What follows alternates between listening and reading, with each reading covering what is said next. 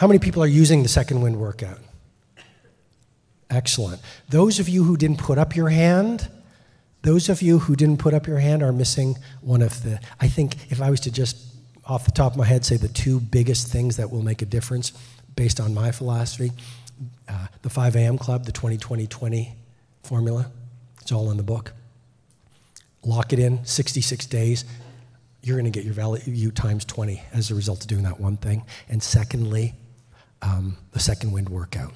If you, how many people in this room believe that exercise absolutely changes so many parts of you? We've heard about it. So why would you only do one workout a day?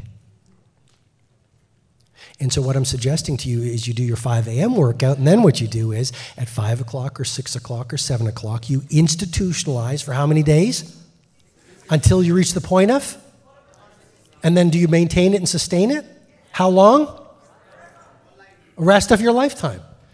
Second wind workout. 5 o'clock to 6, 6 to 7, 8 to 9, go to a yoga class, go to a soul cycle class. I love, before I'm with my family, I get on the bike and I ride like I was four years old. And I jump off rocks and I go down trails and I'm getting the fresh air and I'm getting the sunlight and I listen to audiobooks or music. I'm so into Italian music these days. I write a lot about it in the book. All of those songs are right out, right out of my playlists.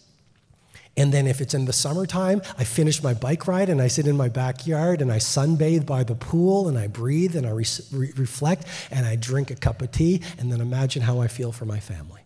It is unbelievable. In terms of exercise, according to the University of Toronto, the effects of exercise last 15 hours after the workout. You know one of my favorite books, Spark by Ratey right? You've heard me say it. Read Spark.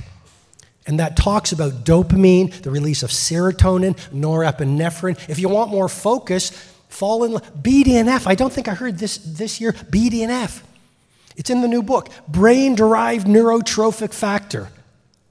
Brain derived neurotrophic factor. When you work out, you release BDNF. It's released through sweat. That's why you want to sweat first thing in the morning.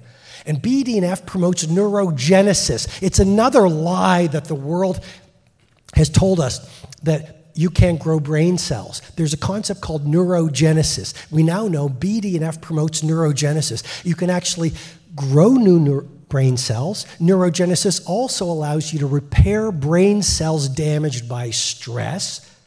And neurogenesis allows you to process even more quickly. Ratey, the author of Spark, says BDNF is Miracle-Gro for the brain.